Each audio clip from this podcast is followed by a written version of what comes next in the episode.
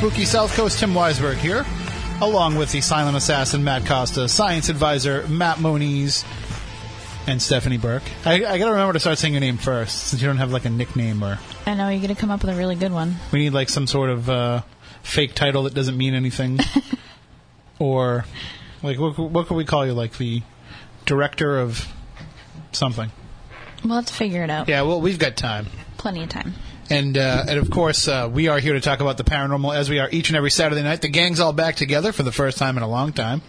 It seems like uh, when was the last time that we all did a show together? Like 2005.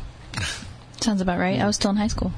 Well, Moniz has been all over the place. We had a Legend Trips event. Uh, we were bumped off the air last week for the Red Sox, but we're back. And uh, we did have a great discussion last week with Bob Ethier, whose book Angels to Aliens uh, has now made its debut.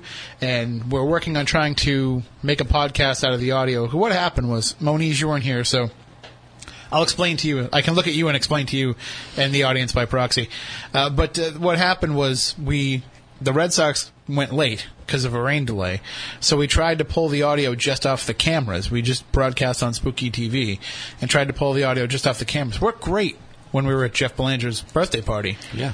But it didn't seem to work so well uh, here last week. So we're working on trying to fix that up. And then we'll have that out as a podcast as well as the uh, Belanger Backyard podcast as well. We have to do. We have to work on that one too. Matt, I see you unplugging things. I know, I know. Well, it's that's not good. We're doing okay though. It's just one that's kind of finicky.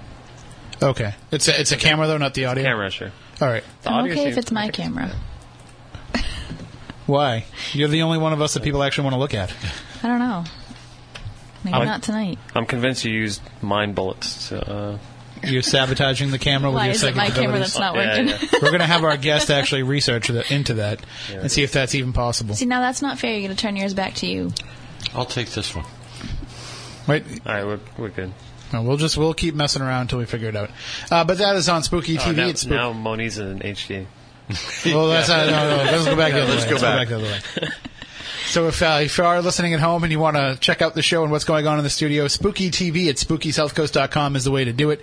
We record a video version of the show and we put it up on YouTube, uh, in addition to the regular podcast and, of course, the good old-fashioned live radio broadcast, which we encourage you to come back each and every week because we're excited for this month.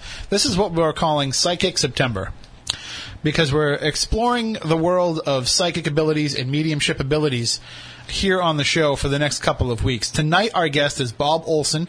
He is an afterlife investigator and a psychic medium researcher. He's somebody that Stephanie has had the opportunity to meet in person. I have. And, uh, and have conversations with, and she was telling me what a great guest he would make for the show. And serendipity, he contacted us to come on the program. Which is awesome. I'm actually really excited about the show tonight. So uh, we'll get into that coming up in the next hour with Bob Olson.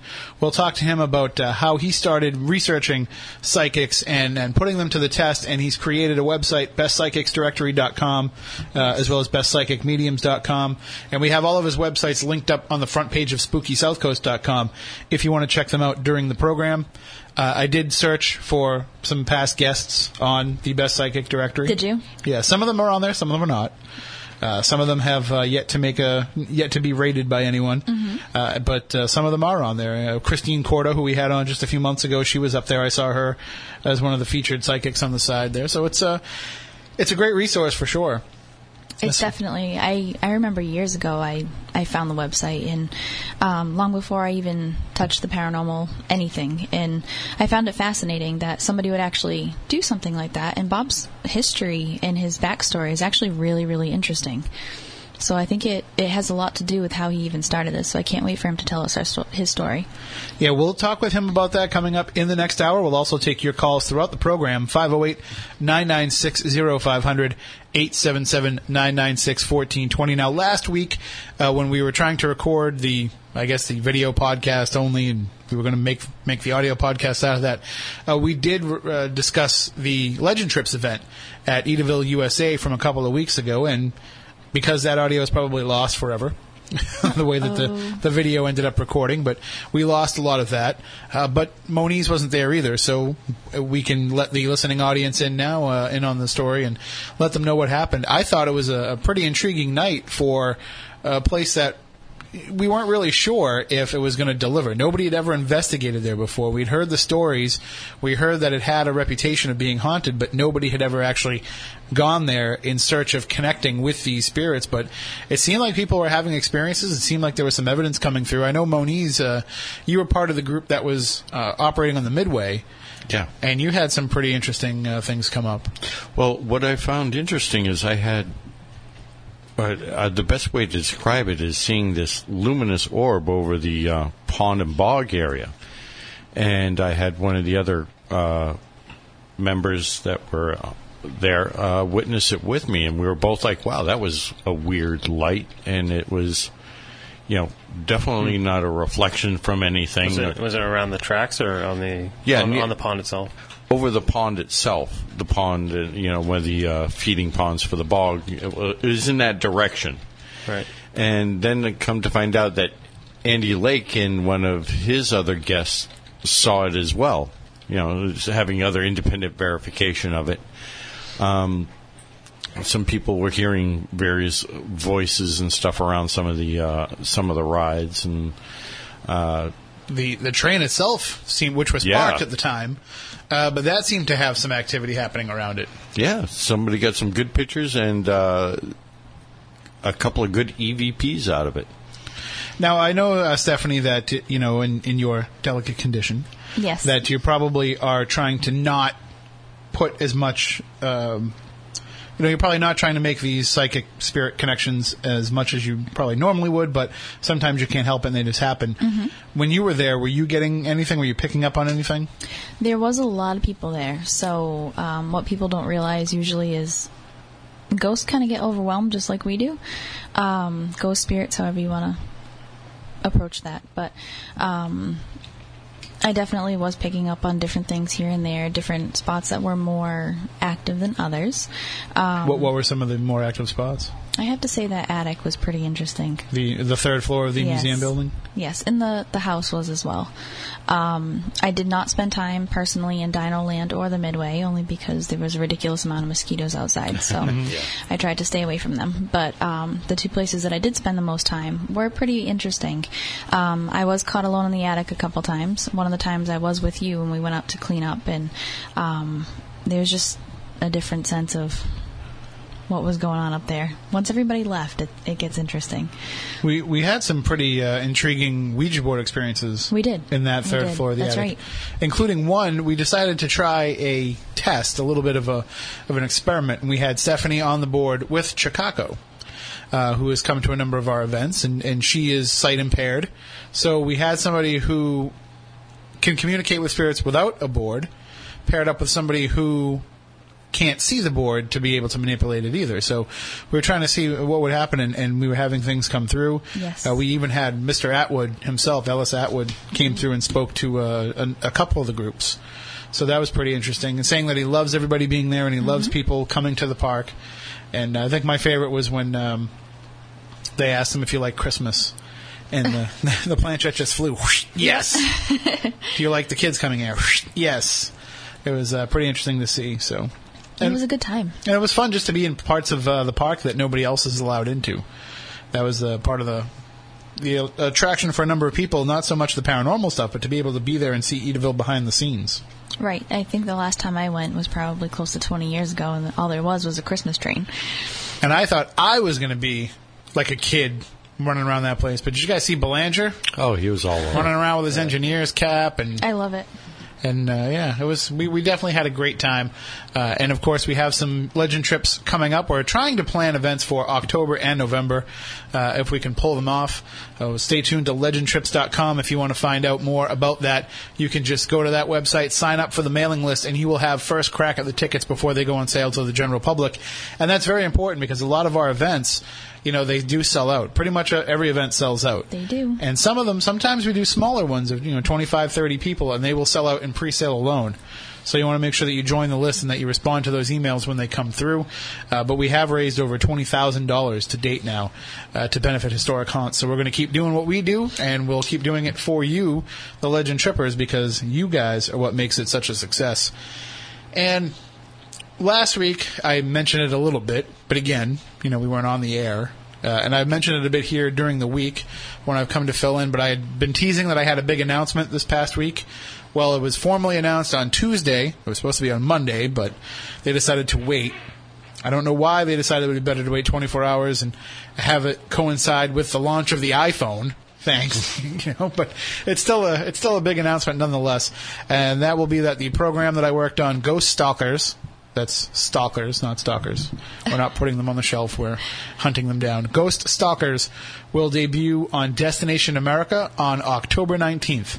It's a Sunday night. Uh, the show will be on at 10 p.m. Eastern Time. Uh, for those of you who are football fans, the Patriots are not playing that day at all. They have a Thursday game that week, so you will be able to check out the show, uh, sit down on the couch, live tweet during it like I plan on doing, and uh, let us know what you think. But I need everybody to watch it. I need everybody to tune in, and let's make it a big success. Uh, the announcement came down this week. See, there were so many things that I wanted to talk about that I couldn't. So many secrets that I had to keep. But the executive producer of the program and the creator of the show is Nick Groff, one of the uh, investigators and, and the executive producer of Ghost Adventures on the Travel Channel. He is the one who is uh, behind this show. It was his vision. Uh, but the investigators who will be on camera are John Tenney. And if anybody in the paranormal doesn't know the name John Tenney, check him out. Uh, WeirdLectures.com is his website. He is known throughout the paranormal world for his uh, very unique take, uh, his very interesting research. He finds so many things uh, that other people never find in their research, and, and he's willing to try things and explore different theories. Uh, so he is one of the investigators, along with Chad Lindberg, who you probably know as an actor from the Fast and the Furious, the first one, from the show Supernatural. Any of you guys ever watched Supernatural? Yep. So you know the character of Ash, mm-hmm. the um, uh, what, what's his name, Doctor Badass. He calls himself. He that's Chad Lindberg. Uh, he was in the film October Sky. You've seen him in all kinds of stuff. CSI. Well, he is the other investigator. And what's interesting about them is they have both had experiences, direct experiences with the other side. Chad, when he was younger, uh, I believe he was eight years old, he had Reye syndrome, and he was in a hospital, and he was very near death.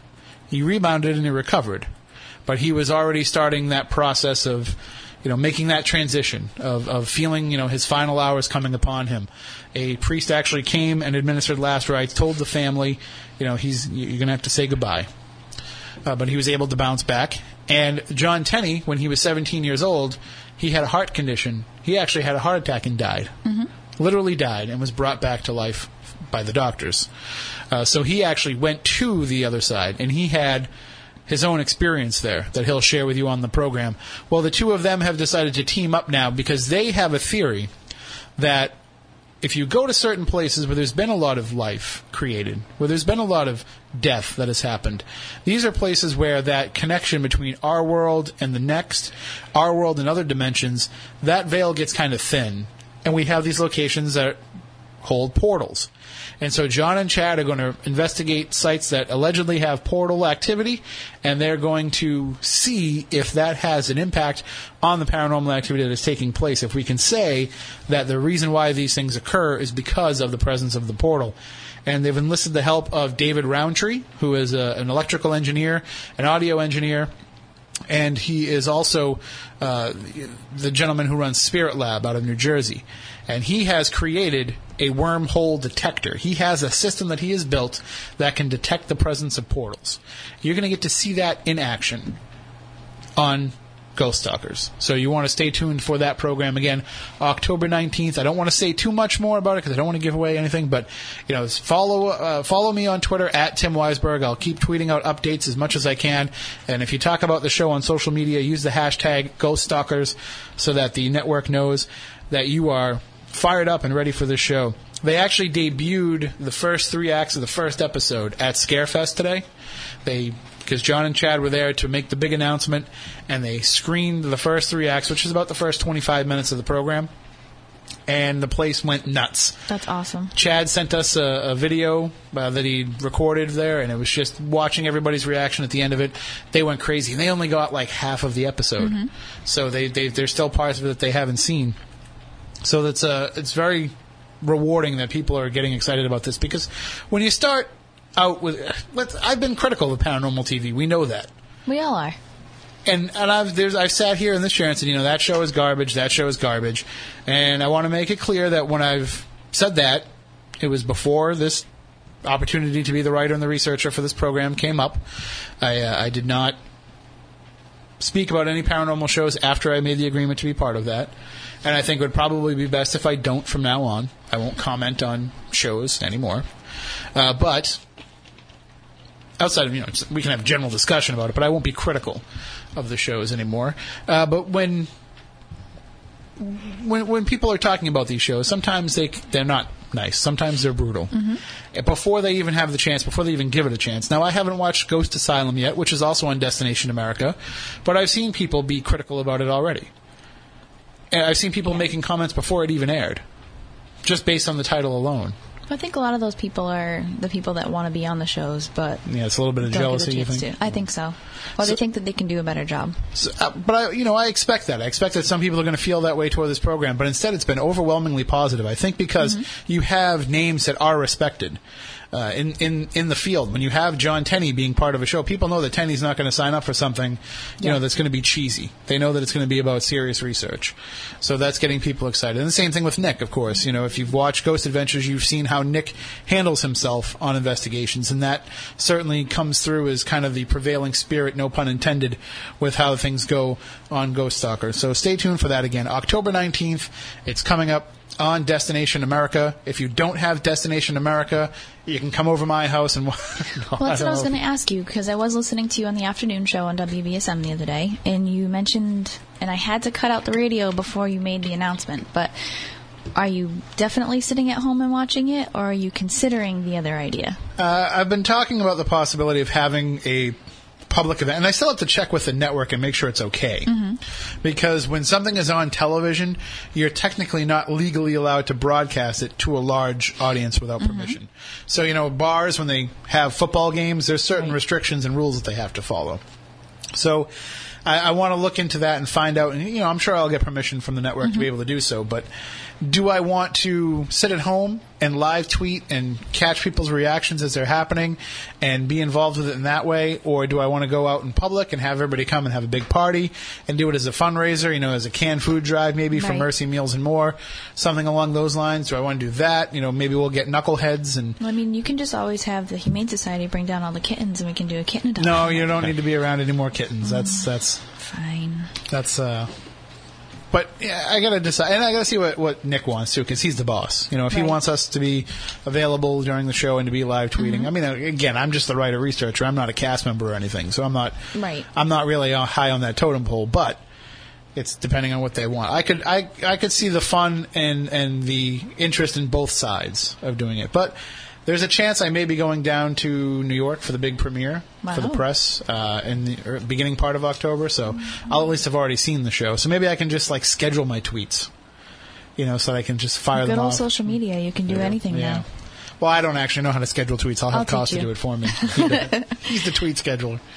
Uh, well, you know how to do it too. All right, so there we got our bases covered. But that's that's the big news that I've been teasing now for a couple of weeks, and uh, I want to thank everybody out there for you know being part of the Spooky South Coast audience. If it wasn't for you guys, if it wasn't for you guys helping me do the show every week, you know, and helping me with the research that I do, it, it's not nobody can do one part of this by themselves. Everybody has help. Everybody has influence. Everybody has networking when they don't even realize it. Moniz, you and I have talked for hours, uh, driving places about what we think the paranormal is and how these things happen. you know, we've had these discussions off the air, we've had these discussions on the air, and all that kind of shapes this stuff. So it's it's very interesting to see that.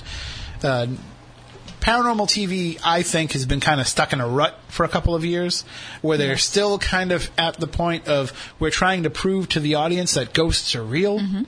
And we have to move beyond that. We have to kind of accept that, the, at least for the premise of a television show, yes, ghosts are real. Now, what does that mean? And that's what we're trying to do, which is why I'm excited about it. I don't think I would be this excited to work on it if it was just another investigation show where they were saying, you know, is there anybody here? Yes. Okay, we got it. Let's go home.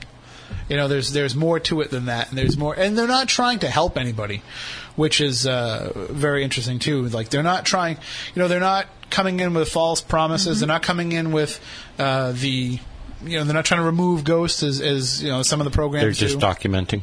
and they're trying to make that connection. They're trying to broaden the uh, the scope of things. So it's not just about having the spirits there. It's about where did they come from, why did they come from, and if they're coming through, why can't something else come through? And I should be pretty forthcoming about that and saying the show is called Ghost Stalkers. It's not always ghosts that come through these portals. Well, that leaves me to my little teaser. Uh, what I've been working on for past month and a half, so I just solidified Everybody this has weekend. a TV show. What is this? Yeah, Matt, you and I are starting Right. our own right now. Yeah. I've seen Ghost, ghost cats. I love it. I love it.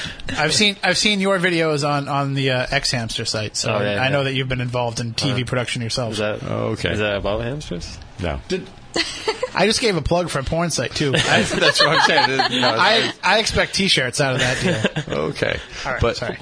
Uh, I am going to be working on a show about abductees. Sweet.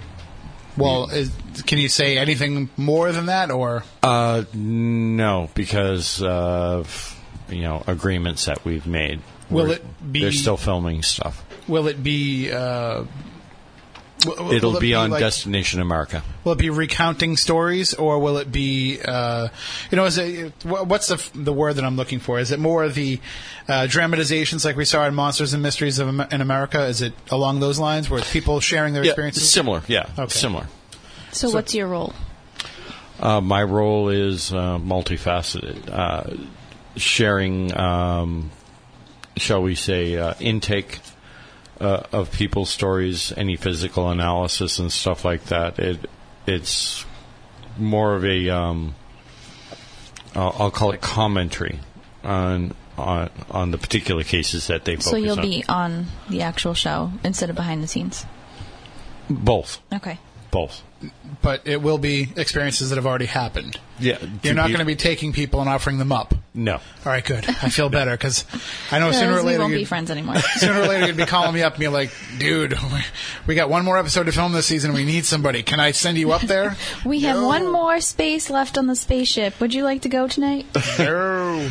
Uh, d- I'm not going to say a thing about people, you know, hanging around with me all of a sudden winding up, you know, being visited. Well, I, That's why we don't go to your house. I've been hanging out with you for 10 years now, and I'd like to think that nothing's happened. Let's keep it that way.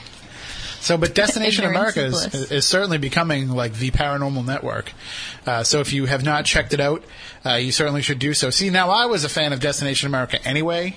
Like, I, I don't really watch all the paranormal shows necessarily, but I love shows about extreme water parks and extreme roller coasters and all those shows. So they've got all that stuff.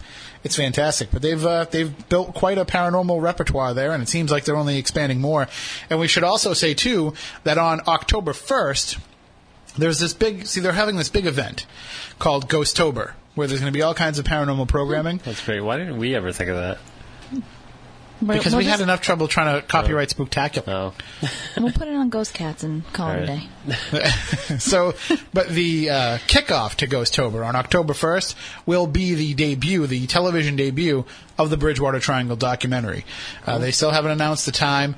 Uh, and I should stress to people that if you are going to wait for the Destination America airing, you're only going to get half of the documentary. They're uh, they're essentially cutting down the 90 minute documentary into one hour long program, which means about 44 minutes with commercials. So you'll only get about half of the program, half of the documentary when it airs October 1st. So if you want to get the DVD, you have to go to the. You can get the DVD and the Blu-ray there. That will get you the entire 90-minute film in its entirety. But there's also going to be a number of showings happening over the next few months, including ones that are completely free of charge. Certain libraries are showing the, the film, and you'll be able to go and watch the film without having to pay an admission fee. However, space is limited for those uh, events, for those showings. So you want to go to the BridgewaterTriangleDocumentary.com, and you want to find all those listings and figure out where and when you can go see it. And of course, you never know when one of us is going to pop up in one of those showings. Uh, especially, you know, in October it'll be a Wednesday night. We'll have nothing going on There'll be a screening. We'll say, hey, let's go. We can talk to some people afterwards and we can hear some of their stories and hear some of these tales from within the Bridgewater Triangle that you might not uh, get to find out about. And we are working on doing our annual Bridgewater Triangle investigation show coming up next month. We have a lot of things in play that uh, Busy, busy, busy. Right. We're, we're really waiting for a few dates to drop. And then once they do, everything will solidify. But right now, you know, trying to book Legend Trips events and trying to figure out who's going to be around, uh, what weekends in October. Once everything drops into place, then we'll be able to set that show up and we'll do it like we always do it. But I'm trying to find a new twist on it this year. And if it all works out, it'll be pretty special. I got a twist. People sending in, you know, vines from from the. Uh, I think the- Vine, I think Vine died. Oh well, But we can do Instagram video. well, you get the principle. I know what you mean, yeah. I think, did Vine die? Is Vine officially, have we put a cork in it? I don't know. I don't use it, so. I think the only people who use vines now are struggling comedians trying to make funny Yeah. vines. But I, see, uh, I see Rob Delaney last time. Oh yeah, was pretty funny on it. well yeah. So there you go. So if you want to, if you want to get involved, absolutely. Uh, of course, the Bridgewater Triangle Investigation Show is always about you folks, and we'll try and find a way to do that because we have the ability to bring in YouTube videos and things like that with our spooky TV stream. So maybe we'll figure out something. We always say this every year, and technology just confuses us. I don't All think right. it confuses us. It just doesn't act right. confuses the hell out of me. but uh, we'll we'll have that coming up uh, next month, so that'll be exciting. But again, this is Psychic September. That's what we're having this month. Coming up in the next hour, we'll be joined by our guest Bob Olson, and next week we'll be joined by Matt Fraser, who is a well-known uh, medium here in the area, and uh, and I know that he's got an event coming up. Uh, later on this month at the at Howland Place, it's a fundraiser for the Kennedy Donovan Center. So he'll join us next week to talk about that and give us a little bit of information about himself and his abilities. And maybe if we have time next week, we'll do some readings as well with Matt. It was originally going to be that he was going to come in here and he was going to be on the whole program, and uh, that he was going to do, take calls. And but then the Red Sox they're playing a night game, so things get all screwed up. Uh, so we're going to try and do our best to accommodate his schedule and still have him on the program. And then September 27th, huge guest. We're going to have joining us James Van Praagh, who Yay. I know you're very excited about. I Stephanie. am. This is uh, this is the guest that you wanted when when you came on board the show. So you'll have the chance to talk to him and interview him. And you said you've met him in the past, have you? I have. So I have. You already know that he's you know you He's are an amazing person. I can't wait to have the, the him on the show. great conversationalist. Even if you don't believe in psychic abilities, just hearing his stories. All are- around, just his energy, his aura, everything about him. He's just an, a great person to talk to, and you know, never never mind the abilities. Seeing him read, I've never seen anybody read like that before in my life. So I was blown away when I get to see him in person. But just as a, a person and who he is, it it should be very interesting. Well, so we will have him on September 27th. You'll have your chance to uh, call in and ask him any questions that you may have. I don't think he'll be doing any readings because we only have him for an hour. Right. Uh, but uh, we'll have the chance to talk to him, and then we'll find out what he's all about. So that'll be uh, September 27th. So Psychic September here for the rest of the month. Now. We have about six minutes left in the hour before we have to take a break for the news, at which point afterwards we will be joined by Bob Olson, who will share with us his research into the world of psychics and mediums. And you can find out about his websites and his book by going to spookysouthcoast.com. But before that, let's spend a few moments getting a little weird. More bad news. Well, I got a great show for you today with some wonderful weird stuff.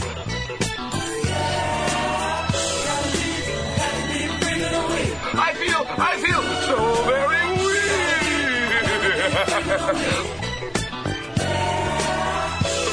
The Week in Weird.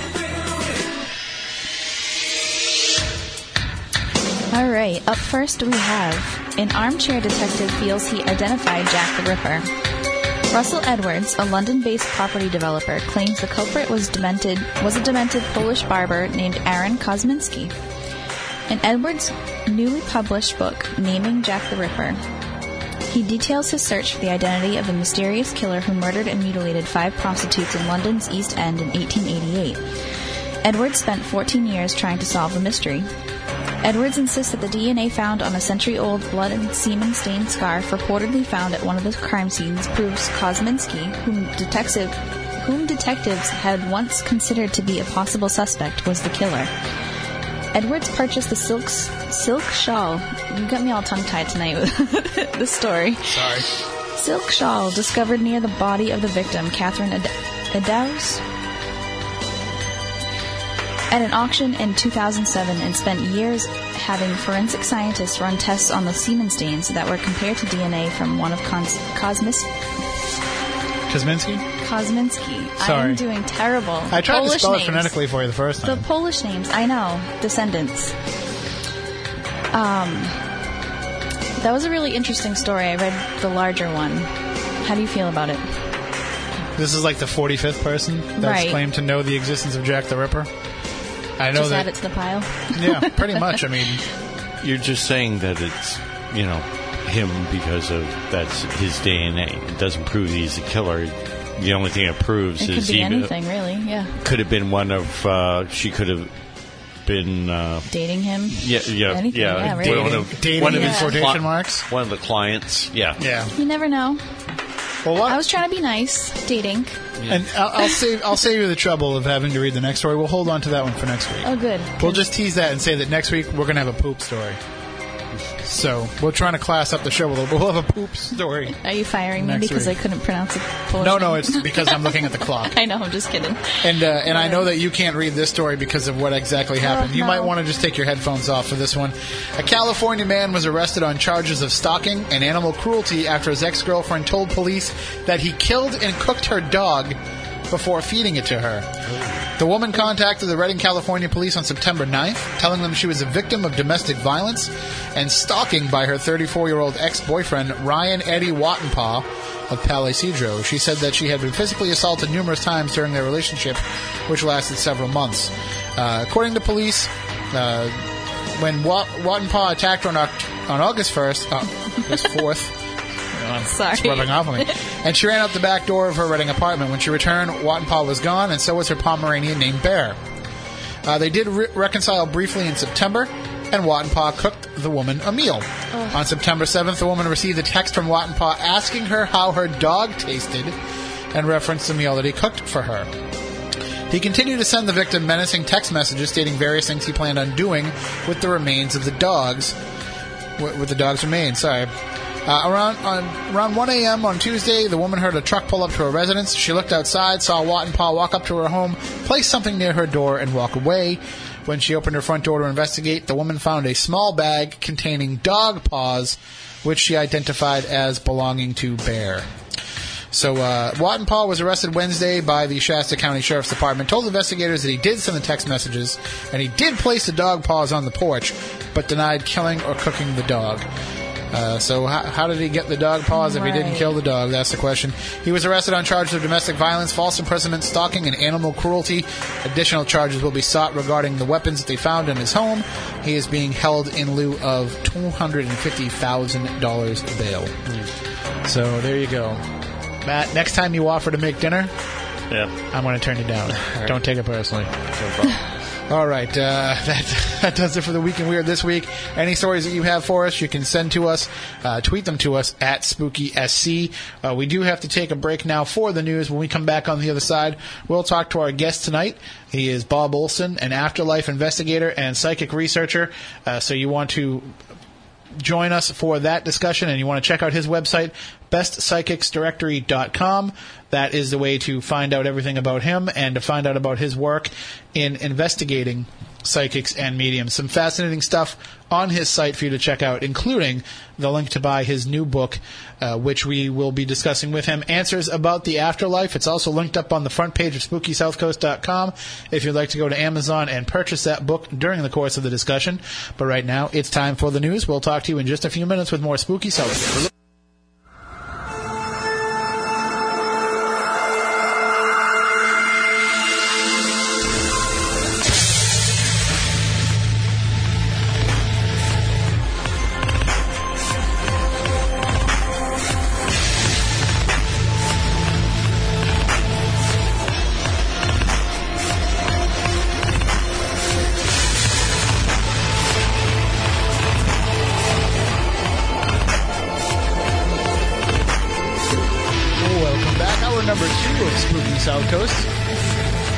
Weisberg, along with Stephanie Burke, science advisor Matt Moniz, and the silent assassin himself, Matt Costa, over there in the corner. I have to keep moving the oh. monitor to see you, but I know I can picture you in my mind, but I like to actually see you, so I, that's why I move it back Yeah. and forth. He just needs to slide a little bit over to his right, and then we can all see him. Right. We, what we need to do is we need to redesign this studio solely with Spooky South Coast in mind. We'll have to talk to Frank about that Weren't they supposed to put a new studio? eventually. let's, let's not let's not talk about things like that. All right. Does that mean we're going to get a chocolate fountain? No, I'd be happy just to have a water fountain. Well, we have one of those, but that, that's about it. We we do have the free K cup coffee, but there hasn't been any cream for like three weeks. Right. That thing takes forever. God. I know it's crazy. All right. Oh, I just found a button in my shorts. All right. Well, let's let's get back to the program instead of uh, complaining about everyday life. Well, yeah. Welcome back to complaining about everyday life with the Spooky Crew. Actually, uh, we are joined now by our guest Bob Olson. He is a former skeptic and a private investigator who has been researching evidence of life after death for the past 15 years.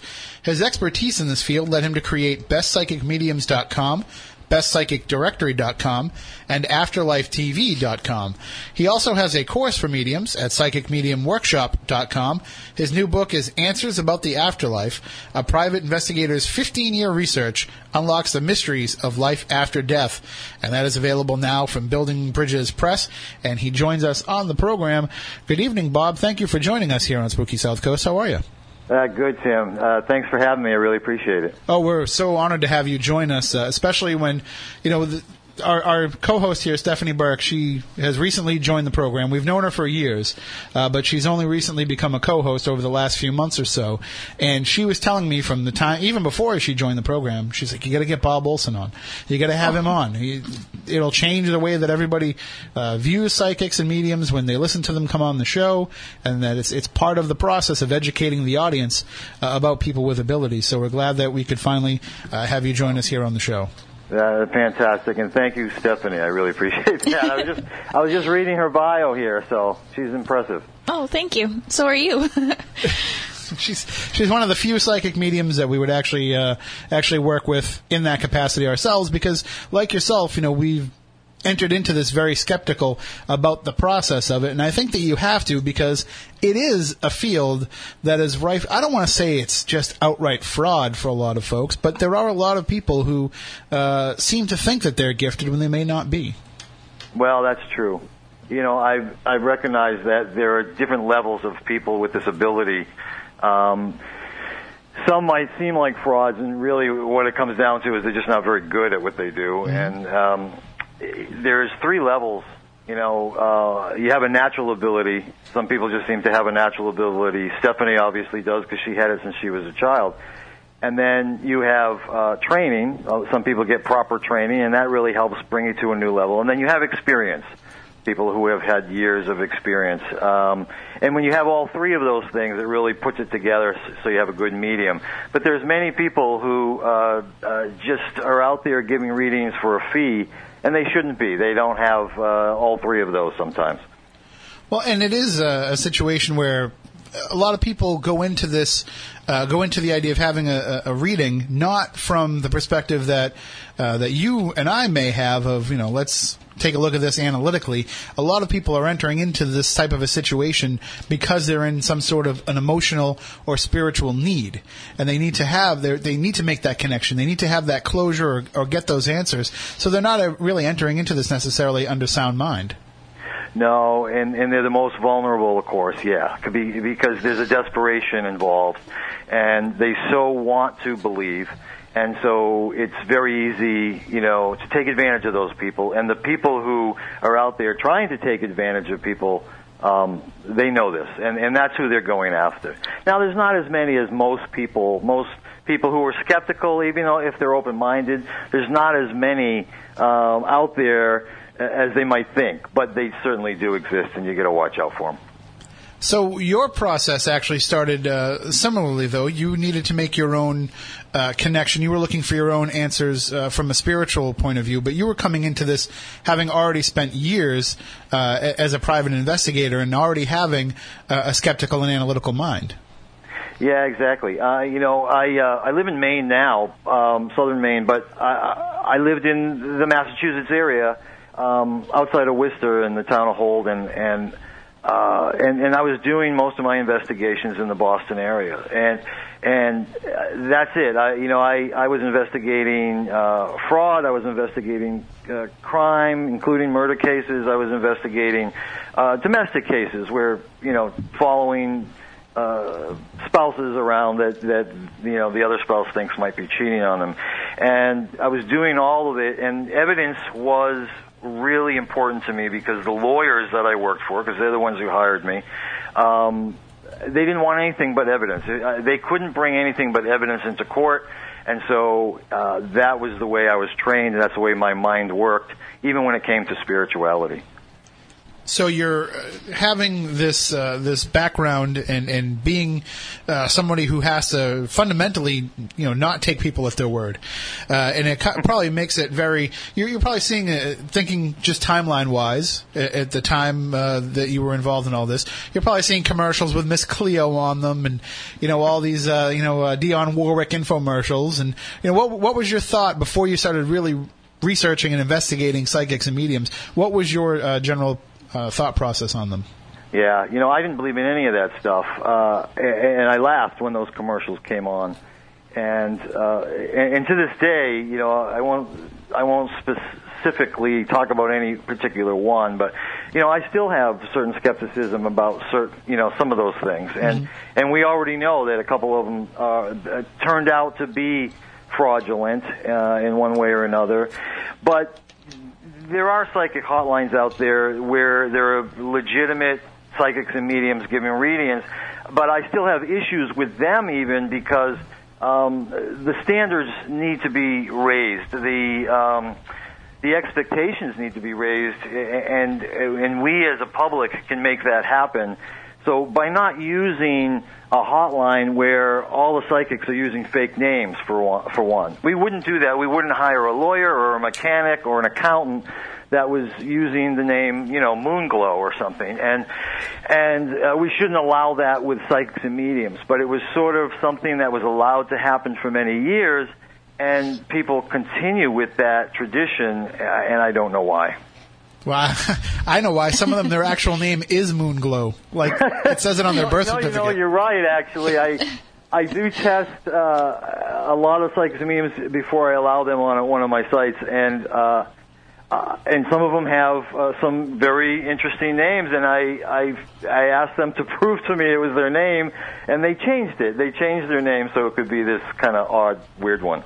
There, there was one that I uh, I met years ago. You know, when I was younger, I was probably like in my early teens, and it was one of those. Uh, I was at a flea market actually, and the woman had a little booth at the flea market, and she had the the turban and the crystal ball and the whole nine yards. And I walked up to her and I said, uh, I said, well, what, "What's your name?" And she said, "My name is Rosie Outlook." Wow. And I, and I said, "I think you're just going to tell me what I want to hear." That's right, exactly. I, uh, but I was I thought that was a, gr- a great name. You know, if you're going to have a fake name, uh, you know, you're, you're, right. At least be I've heard- positive I've about heard some crazy ones. There's a, there was one that I thought couldn't be real. Her name was Molly Morningstar, and I was like, "Come on, Molly." You know, really, and she's like, "No, my my parents gave me that name. There, I figured they must be hippies or something. You know, whatever it was, uh, but they they they had the last name uh, Star, and so they gave her the first name Molly, the middle name uh, Morning, and then her last name was Star. So, you know, they had a good sense of humor. Well, I mean, I guess you have to, uh, in in some degree, you have to sell yourself too. I mean, it's not just about uh, having the ability necessarily; it's about having uh, the ability to communicate that ability. So you have to have, I would assume, some degree of showmanship, or at least some degree of uh, performance in being able to to conduct a reading. When, when you're somebody who is uh, in the limelight for it, you know, the one-on-one readings, like you might go to see Stephanie in her office, you know, that's going to be obviously a little bit more personal and a little bit more connected and reserved. But if you're going out to see one of these, you know, name uh, people who are on television and draw a big crowd, you know, they've got to have some degree of showmanship in what they do too. They really do. Uh, you know, the entertainment factor is as important um, as being a good medium uh, for the, what we, I call medium demonstrations, where they give readings randomly to people in the audience from stage. And uh, and the reason is because you'll lose the crowd out of boredom otherwise.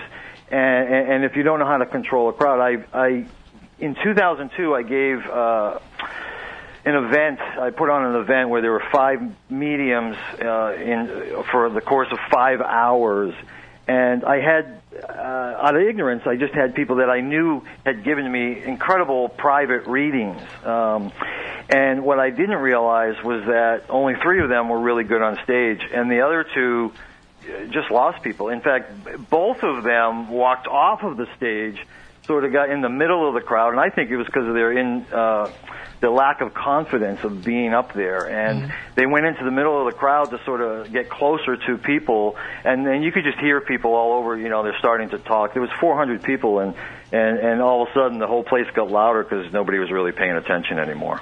Every psychic, every medium, they'll probably have a different process, and not everyone's process would lend itself to being in front of that many people trying to make these connections. I've seen, I've seen uh, some of these psychics who go in front of the crowd and they want to perform and they want to wow people, but it's one or the other with them. They can either be on in terms of being a performer and being an entertainer, or they can be tuned in, and they have trouble finding the balance of both.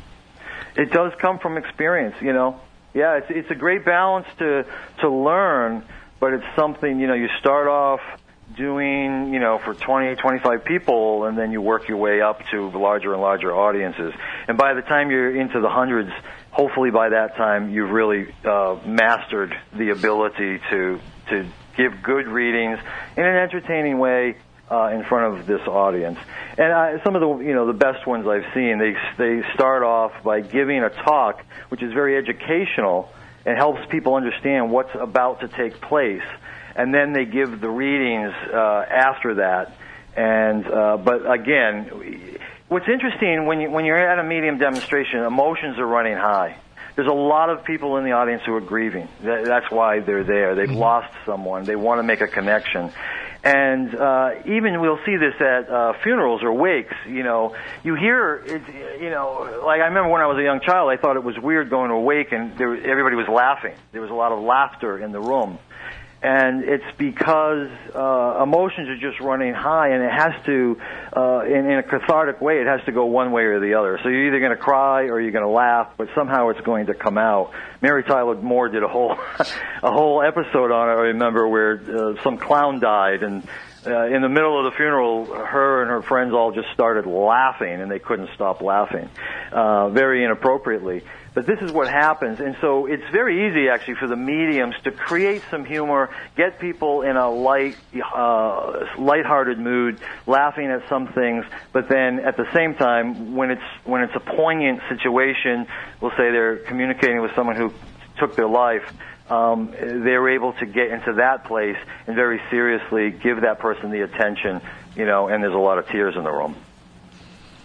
I find your point of view extremely fascinating, only because coming from. Um, I I'm not even sure if it says it in my bio, but um, coming from the point that I did as a child, I hid my gift for so long because I just wanted to be normal. Um, so coming out of the the spirit closet, so to say, um, years later, I I am a very analytical person. Um, I was also a psychology major in college, so um, I love to see how things work, how things tick, and it was very difficult for me to to go out there and to watch.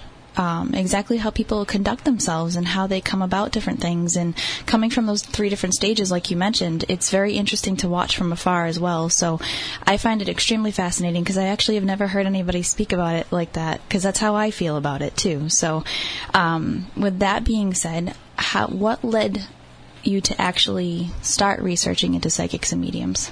Okay. Well, first of all, Stephanie, thank you, and I really appreciate you saying that. It's, it's nice feedback, and um, and, that all comes from my analytical mind, and um, having having worked with mediums for you know 15 years now, and and that's what it, that's the way my mind works. I would just want to sort of test it for myself, experiment, see what is possible, what isn't possible, how far can we take this, and then compare hundreds of readings that I've had and analyze them to see why mediums do what they do and, and how it is that that happens. Uh, the reason it started was my father died. I was in my mid 30s. He was 64 years old. And for the first time in my life, I wondered if he went somewhere. I wondered if there was life after death. And I had lost other loved ones before him, and I, I hadn't really thought about it. But for some reason with him, maybe because of my age, I now had that question in my mind. I didn't know if there was life after death, but I, I knew that uh, it was worth uh, sort of looking into. And I figured uh, with my skills as a private eye, who better, you know, to investigate and, and find out if there really is something. Find out where my if if my father went anywhere, where did he go? What was that place like, etc. Well, honestly, for um, almost two years, I didn't know where to look. I was a skeptic, so as a skeptic, I wasn't educated about where to look for evidence of life after death. And I was going to psychics and tarot readers and astrologers, and that's not the place to search for evidence of life after death. And and because my skepticism was so high, I thought every one of them to be a phony fraud or a scam artist. Um, in hindsight, I recognize I probably had some really good readings from them, but uh, I wasn't able to see them as such because I was only focused on the vague messages that they were giving me. Finally, someone told me about this person that they went to. Uh, who was a medium. I had never heard of a medium before. In the late 90s, mediums were not as popular as they are Right. today. And I, I heard about this reading with all the evidence that came through, names and dates and memories that this person couldn't possibly know. And I said, "Oh, I got to have that experience." And uh, I went and had this uh, this reading, and uh, the person was new at, at doing it for a fee. I was her first professional reading, and it was going so well for her. She didn't want it to stop. I didn't want it to stop, and it ended up going on for three hours. So my first reading was a three hour reading with all kinds of amazing, extraordinary evidence that came through that brought me to a whole new level, just cracked wide open my skepticism and made me realize there's more to life and death than I than I was aware of at that time. And it, it, that's what got me started with mediums. And from there, I just tested that particular medium, and then uh, as I met others, I would test them in all sorts of different ways to see what was possible, analyze those. And I mean, it's been over 300. I stopped counting at 300. Wow. Uh, but that's how it all started. Well, what is the process of, of putting a medium to the test? How do you how exactly do you go about doing that? Well, you know, it, it's it's it all you know, it's one of these things where, um, you know, I was ignorant at the time. I, you know, it was just like, well, I don't know. Yeah, So one of the things I did was I would, um, I, we didn't know back then in the '90s. It seems so obvious now, but we didn't know that if a medium could give a reading on the phone, most people would go in person and they felt like that was the way it had to happen. Let's try it on the phone. Does it work on the phone? I had a friend who had a radio show. Let's try it on the radio, see if it works on the radio. Um, and then once we figured out we could do it by phone, then I was testing them on the radio. I would take out all my uh, my murder cases and I would uh, put them on the table and see if the mediums could get the people uh, who had been murdered to come through very and and tell us about the case, things that only me and a few other people knew about this case. Um, and uh, this stranger, this, this, I mean, this stranger to the case, the medium, uh, was telling me all kinds of things about the case they couldn't possibly know, and they were getting it from this person in spirit. And so, the, like, these are the kinds of things that would happen. Uh, and, and as time went on, and I gained uh, more insight about what was possible and what wasn't, then my tests would uh, sort of change along the way, and we'd get even more and more specific to see what was possible and what wasn't. Do you find while you're testing mediums because I've seen a lot of different mediums have a lot of different ways of reading and a lot of different abilities themselves. Um, do you cater to their different abilities, or do you just kind of have one way of testing each one the same way? No, uh, you know, it, well, eventually, you know, eh, the, the more I tested, the, the more I, I gained a grasp of uh, recognizing what people's strengths and weaknesses were.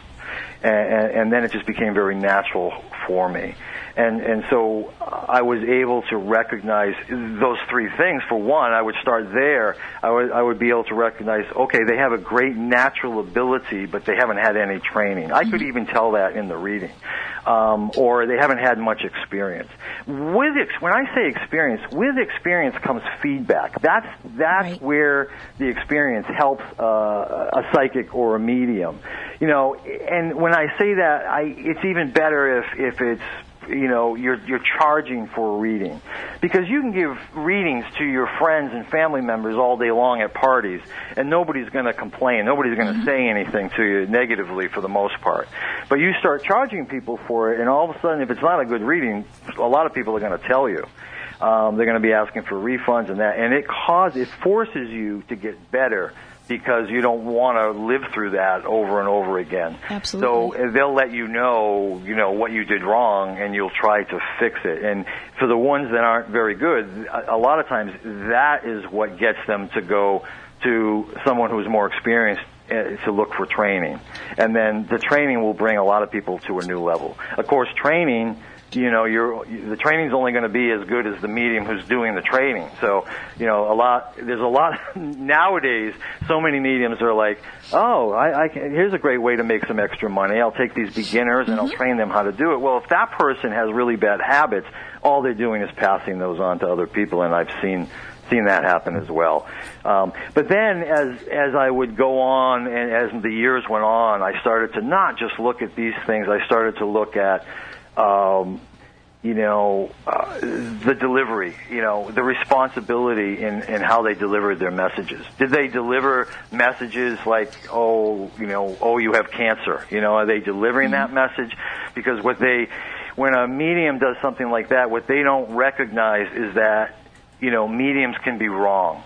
Now the message might always be right. You know, technically we could say the message is always right that's coming from spirit, but it's the medium's interpretation Absolutely. of that message um, that can be wrong. And and I and I've seen that a million times.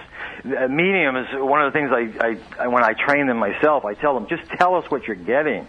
Don't give us your interpretation of it there's this great story about this. Uh, I had this reading, and the the, the medium kept saying, uh, "You love, you know, I'm, I'm getting that you love coffee. You love coffee." This was even before I drank a lot of coffee, and um, I was like, "No, no, that's not right." And and then he, you know, he, he keeps talking about this, and then finally. Uh, I'm like, well, what are you getting? And he said, uh, they're, uh, they're just showing me coffee. They're just showing me coffee. Well, yeah. Now that I understand because the person in Spirit's cat was named Coffee.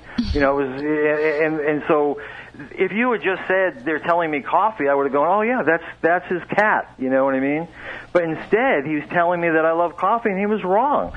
So what he got, he was getting the message was right. His interpretation of it was wrong. And so, you know, over time, I got to sort of fine tune and really figure out what makes a good good medium versus a, a beginner. I have to say, I think you're my new favorite person. I try to push these points that you're bringing up across constantly when people ask me questions or they ask me to teach a class or things like that. But I don't think anybody ever truly grasps that concept of, you know, it is the interpretation or it's even the customer or the client's interpretation too of, of different things. So um, you you moved up to the number one spot, I think. Well, thank you. And, and I'll tell Sorry, you the one Brendan. thing: if you want to be, the, whether you're a psychic or a medium, if, if you want to eh, have me give you one piece of advice, this is for anybody out there who's doing it, that will improve your ability is to stop asking questions. Don't ask questions. The best psychics and mediums are the ones who will give you all kinds of information, and just they just have to trust that it's coming from their intuitive ability uh, and that is correct. And they give you all kinds of information before they even ask you for feedback. And because what happens is, as soon as they start get, to get feedback and and they start to ask questions, then their intellect gets involved. Because that feedback now has kicked in their intellect, and now they're making intellectual decisions as well. Um, but when they're just giving you the intuitive message, the message that's coming through their intuitive ability, it's all on trust. And then when they say, "Do you understand it?" They don't, don't feed the medium, right? Don't give them any Absolutely. information. Just say whether you understand the message. Yes, no, or maybe. And that's all any person, any client, any sitter who's getting a reading should should do is say yes, no, or maybe. Yes, I understand it. No, I don't understand it. I need more information. Or or you know maybe. Why don't just keep going and we'll see where you're going with this. Uh, but so many so many psychics and mediums ask questions even when they're giving a statement. Like they might be getting, I'm getting a nurse. They want me to say nurse. And that could mean a million things. The person in spirit was a nurse, you're, you know, you're a nurse, whatever. But what they say is, who's the nurse? Well, that's a leading question. It is. And it, and it forces the sitter to then give them information, which is feeding them something, and they'll end up telling them something that now they, now the medium can't tell that person, which could have been great evidence, which might have brought them from skepticism to belief. Uh, just that one piece of evidence they've taken away from because now the person has told the medium that. Does that make sense to you? That is perfectly put. Well, and, and you mentioned, you know, beware of psychics who ask leading questions, and you actually have a, a handy guide for folks that are getting readings, uh, six ways to get a good psychic medium, and that's number one on your list is, you know, beware of psychics who ask a lot of questions. Uh, there are some other things that people need to take into concern uh, if they are going to be uh, going and getting a reading done. Yeah, I mean there are. There's a lot of things, and a lot of people say, you know, how can, um, you know, how can the general public, you know, know whether they're going to a good psychic or medium or not? Eh, Honestly, you don't. Um, there's really no way. There's no way someone can go from because I was a beginner too. I didn't know the difference, but you know, I, my first reading, even in hindsight, I say it was amazing. Well, yeah, three hours. If people had a three-hour reading, a lot of evidence is probably going to come through. I can't tell you that that was the best medium I ever went to. Um, but that was my first one, and so I only knew it from. I only had experience with one. I could only uh, compare it to that one. Uh, as I started to have more, I could uh, now I could compare them, and, and I, I, as time went on, I learned the difference between a good one and a bad one. Most people don't have that luxury. Uh, the best thing that you can do when you when you start off is just try to get a referral from someone you trust.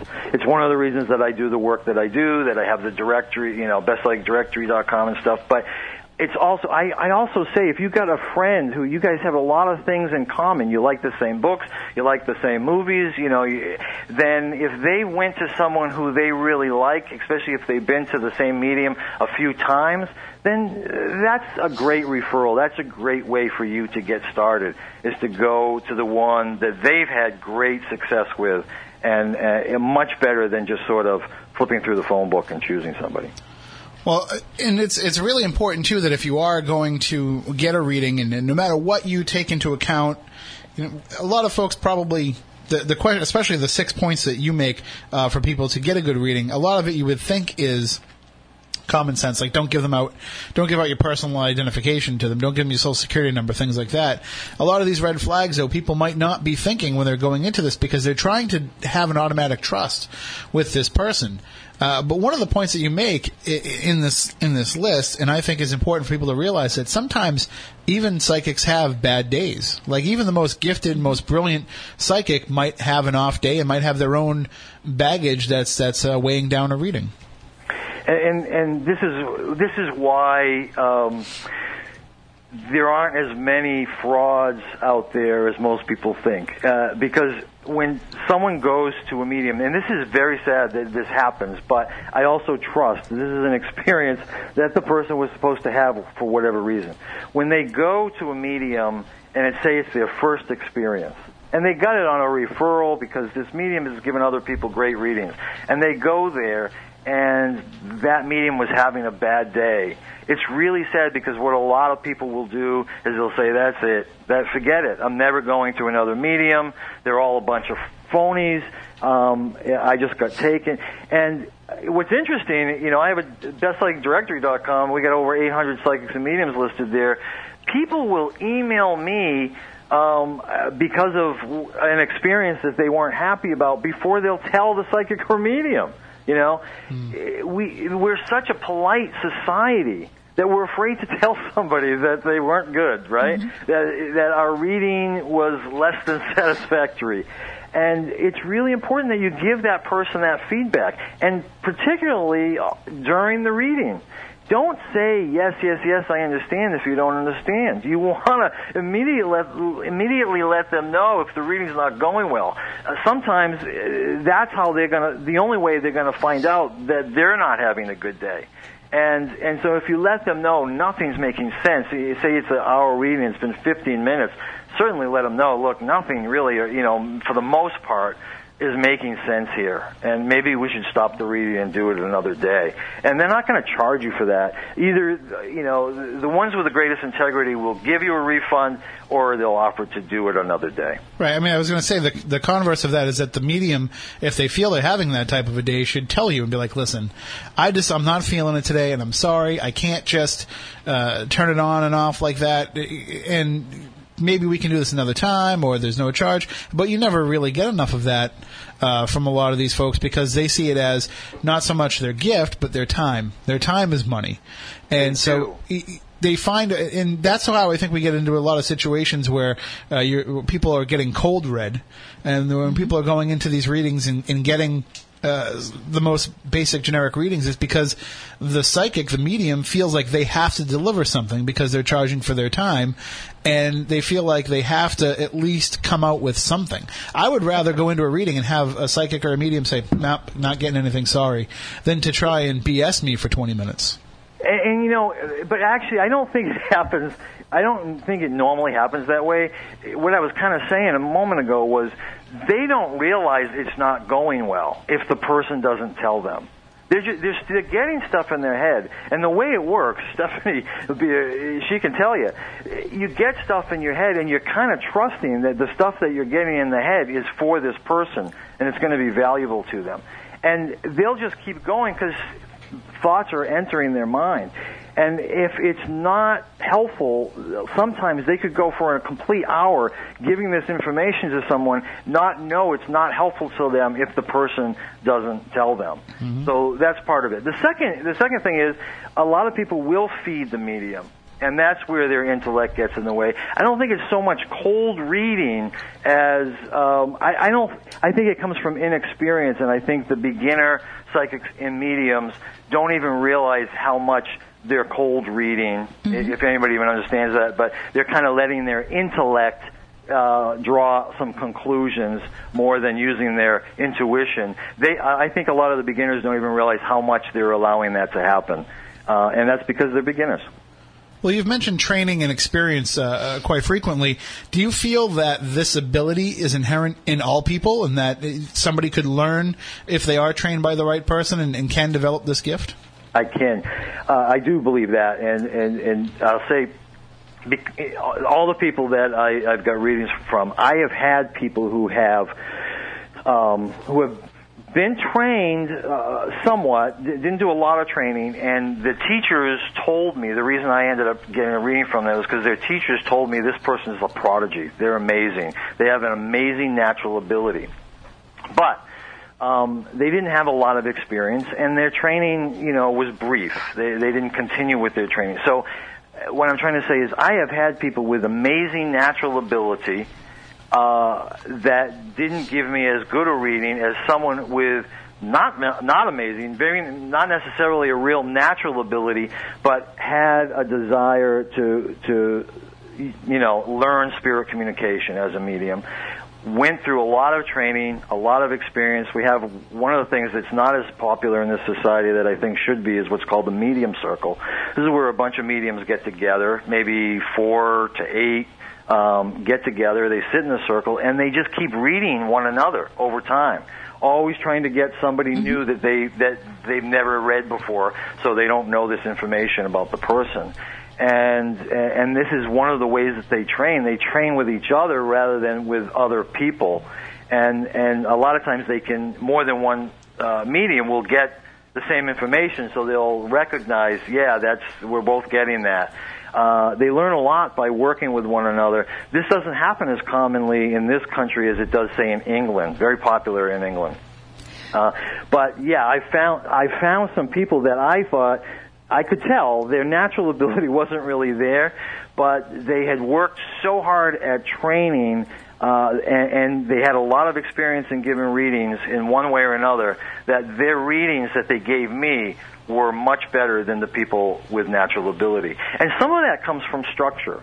There is a proper structure that you should take, especially if you're a medium, that you should follow to make a reading good. Uh, the worst readings that I've had, regardless of ability, is is when they're all over the place. Uh, oh, you know, this this person in spirit's giving me this message. Oh, I'm getting another message from somebody else. I don't know who it is. Oh, now, you know, now your aunt is coming through. And then half the time they're giving me messages and they don't know who it came from. And then sometimes they're switching from mediumship to psychic ability and they're giving me psychic information and they're you know yeah a lot of the stuff is accurate but it's it's so random and so all over the place that it, it ends up it's not helpful to me or anybody else and it ends up being a lousy reading Well, the uh, you had mentioned a few times, of course, the Best Psychic Directory, which is the website that you've put together, where not only have you uh, given a certain amount your stamp of approval, the ones that you've tested, but people can go on there and they can offer up their own reviews and opinions uh, about that. Now, my, my question to you is that when you're putting that up there, how do you regulate that in a way of making sure that it's a, a rating for somebody who actually has had a reading from that psychic and not, you know, some of this petty stuff where one might be disparaging another or somebody's friend is talk, you know, putting up a negative review of somebody else. How do you monitor those reviews and make sure that they're authentic? Yeah, it took a lot of it took a lot of forethought to do that. I actually only put up positive reviews. Okay. And the reason is because I had had enough experience. I didn't start the directory until 2007. I had had enough experience where um, there's a reality to people are much quicker to complain than they are to write something positive about somebody. You know, um, it's kind of like uh, complaint letters. If you're a business, getting complaint letters versus you know somebody writing about one of your employees doing a great job uh, you're more likely to get the complaint letter. Well, this is true for psychics and mediums as well. And um, I didn't want this to be a place where there would be all this negative uh, energy. What I wanted was if somebody is really good, uh, it's hard enough. It's it is hard to get someone to write something about you and actually put their name on it. On my site, you have to put your first and last name, um, and uh, and so what I wanted people to be able to do is if they're trying to decide, say, between two or three mediums, and they see one has no no reviews at all, which and again reviews would mean positive testimonials. Uh, another one has 10 and another has 150. It's going to be pretty easy for you to make the decision as to which one you're going to go with. For someone to have 150 uh, positive reviews, uh, is a really good sign. It's really difficult to get 150 people to say good things about you. Everybody can get their friends to do it. So if you get 10 or less, eh, you know, but if you start to get more than that, then you know that this is real people, general public out there who have found my site and are submitting uh, these reviews for people because they had such a great reading they can't wait to tell other people about it. I, I wish I had 150 friends that could write positive reviews for me. My my Amazon book ratings would be a lot higher. Yeah, exactly. Well, see, there you go. That's a perfect example for it. Yeah, anybody who is an author recognize what I'm talking about. So, but not only do you uh, research uh, psychics and mediums, but you also research uh, people who have other such abilities, whether it be you know past life regressions, people who can uh, maybe numerologists, people who work within uh, the same type of realm, but maybe not are, are directly uh, psychics or mediums. Yeah. So what happened was, um, after a couple of years working with mediums, and then and then I went from mediums to sort of, all right, you know, there's a lot of psychics here. Let me learn about that ability as well. Um, and so after a couple of years of that, I I realized you know, I wanted more. I wanted to, I wanted more evidence of life after death. And I had heard about people having past life regressions. And it was something that I was still skeptical about. And that's the way it always works for me. Like I can, I, what I call is I go from skepticism to, to belief to knowing. And uh, we know what skepticism is. Uh, belief is, it turns out, you know, in my definition, belief is us having faith on what somebody else tells us uh, so that we can read a book or we can hear somebody's story or even this is kind of where religion sits because we have our religious leaders telling us this is what you should believe And then to get to a knowing, we have to have a personal experience. And so I was looking for another personal experience because actually getting a reading with a medium is a personal experience. When you have a stranger telling you um, memories between your father and spirit and you that they couldn't possibly know, uh, then that's a personal experience. You're actually having a, a, an emotional, visceral experience at that time. But I wanted another one, and uh, and and so when you have a personal experience, that's what gets you to what I call a knowing. I didn't make up the word. A lot of people use that word knowing, but I I uh, learned early on that there's a difference between a belief and a knowing, and the only way to get to knowing is through personal experience. So I now recognize that people had said that they had these successful past life regressions, but I didn't really know if I believed in it. Um, I thought at best, maybe they really did have an experience, but I didn't think it would work for me. So what do you do? You have to go out and test it for yourself. And I did, and I was actually surprised that the very first experience I had was an absolutely amazing experience. And it brought me to a knowing about past life, uh, past life regressions, which also taught me about past lives, which was all about the afterlife because that's what I was trying to study.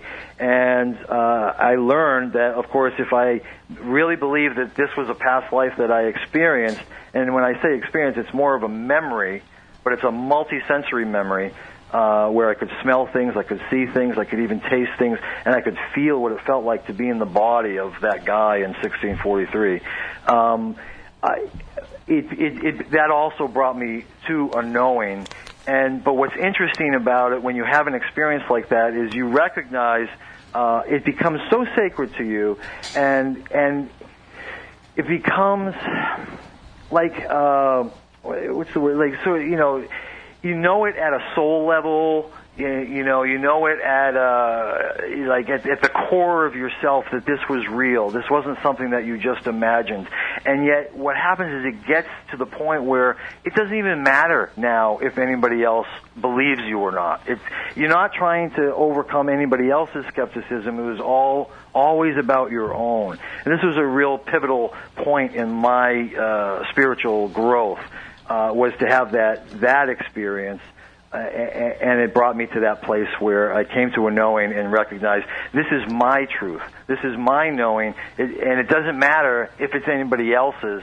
And uh, mine is perfect, and yours is perfect, uh, even if our our truths are miles apart. Uh, and I do believe there's a universal truth, but I don't think that our brains are able to actually fathom the universal truth. And this is why people who have had near-death experiences will come back and say, I really can't explain what it was like there, but I'll do my best. Uh, I believe that, just like I was saying earlier with the mediums interpreting things, I think the human brain uses its own experiences and education and beliefs to interpret all the things that we experience on our own. And yet, it, it this is why you can five people can experience the same thing and they'll all tell you a little bit of different story. I learned this as a private investigator. I would investigate uh, a car accident, investigate five different people, and they would all sort of tell me the same story. I know what happened during that accident, but they would tell it to me a little bit differently. The details from each person was a little bit different. And this is what happens when we have our spiritual experiences as well. Spirituality is subjective. We are talking with Bob Olson. He is an afterlife investigator and uh, psychic medium researcher.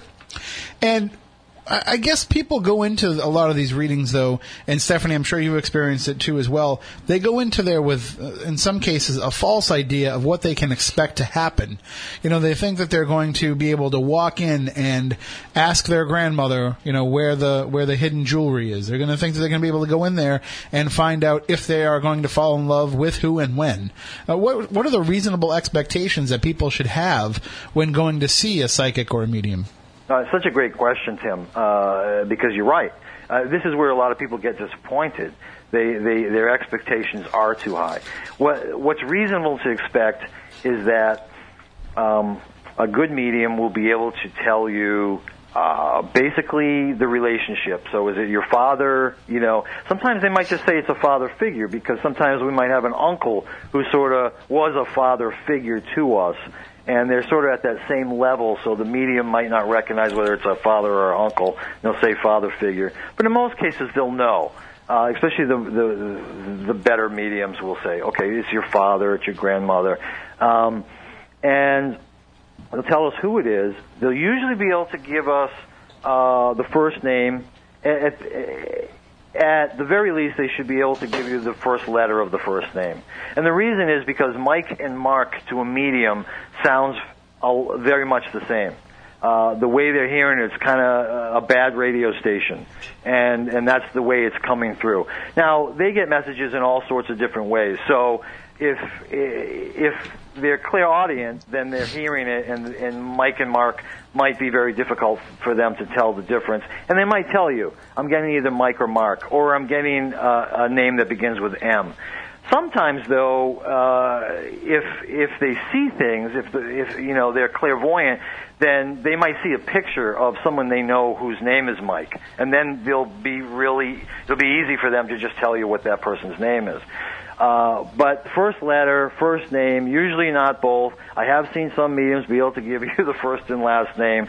They'll be able to tell you what their physical appearance was like, what their personality was like. Sometimes they'll actually be able to talk in the vernacular that that person talked with. My father was a truck driver, and the best mediums that I I uh, had readings with would be able to actually talk the way he talked, you Oh, know, and I knew it was my father coming through. Um, they'll be able to tell me things about his personality that uh, everybody that knew him knew. Uh, things that he did. My father was a smoker. Usually they could smell the smoke. And then I'm smelling a lot of smoke. You know, I don't know if he was a smoker. Oh yeah, that was you know that was him. And they'll usually be able to tell you how that person died. At the very least, they'll be able to say, uh, you know, I'm feeling a lot of congestion in my chest right now, so it's something in the chest, either lung cancer or maybe a heart problem. That's usually how things, you know, if it was a car accident, they'll usually say, I'm kind of, my head hurts, I'm feeling like maybe it was an impact to the head. Uh, so they might not say car accident. Sometimes they will. Sometimes they won't. But they might say impact to the head. They might tell you uh, when they're trying to get the career. They might say, you know, he was uh, a police officer, and if he was a security guard, you know, you have to understand. It just sometimes military type uniform just looks the same to everybody. Sure. Not everybody knows what it what uh, what the particulars are. I mean, if somebody showed me, you know, the insignia on on their shoulder, I wouldn't know necessarily what it means uh, myself. it. But you, you made me think of something when you were talking about being able to, uh, you know, speak in some of the vernacular of your father. What about those who channel? Is is channeling a, a legitimate phenomenon? Yeah, believe it or not, it's the same thing. This is a progression for me. It wasn't until years later that I really got into channels. Channeling is a, uh, it is, but it's not very evidence based. So uh, it's not going to help you if you're skeptical. You know, I don't recommend that that be one of the first experiences that you have because uh, where mediums are communicating with our loved ones in spirit, channels are usually communicating with. Um, more advanced type of spiritual beings that are only uh, channeling information to to transfer wisdom to us. Uh, a lot of times it'll be uh, group entities. So it's not just one person in spirit, but it's a group of spirits. They have different names for them. It doesn't really matter. There's sort of these advanced spirits. They might call them ascended masters or something, but they're a group spirit. They might even call themselves by one name. You know, probably the most famous one out there is Abraham, but it's a group entity.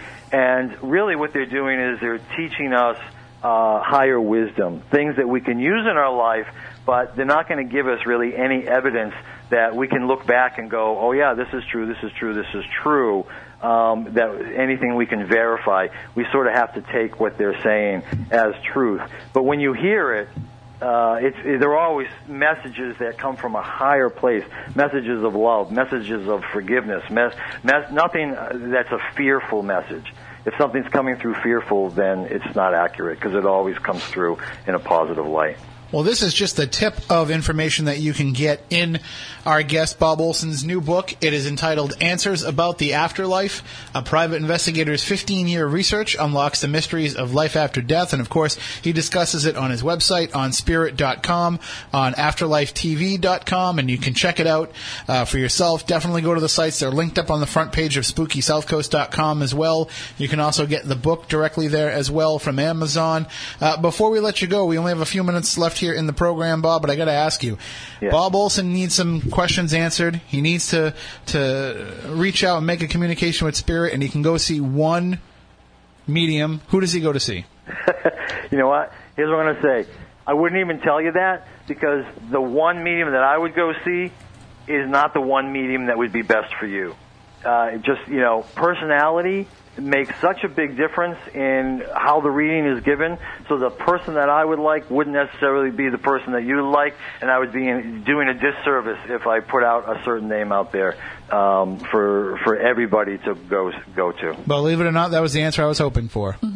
okay, good. I wanted it. I wanted to make sure that we ex- uh, extend to people the idea that it, it is a personal connection, and no matter what happens when you go out and you see some of these other people get read in a group setting, in a gallery setting, it's all about who can make that personal connection with you. That's Uh, right. It, it, same same thing as going to see a doctor, going to see a psychologist, uh, going to see a bartender. You know, sometimes you go to a certain bar just because the bartender listens well and has the advice that you need to hear. So that's that's what it's all about. Not not that I want to compare you to a bartender, Stephanie, but Well, I was one at one that's time. but exactly why I don't want to do it. I think I have one last question. Um, we have about a minute left. I know you do. I'm watching the time.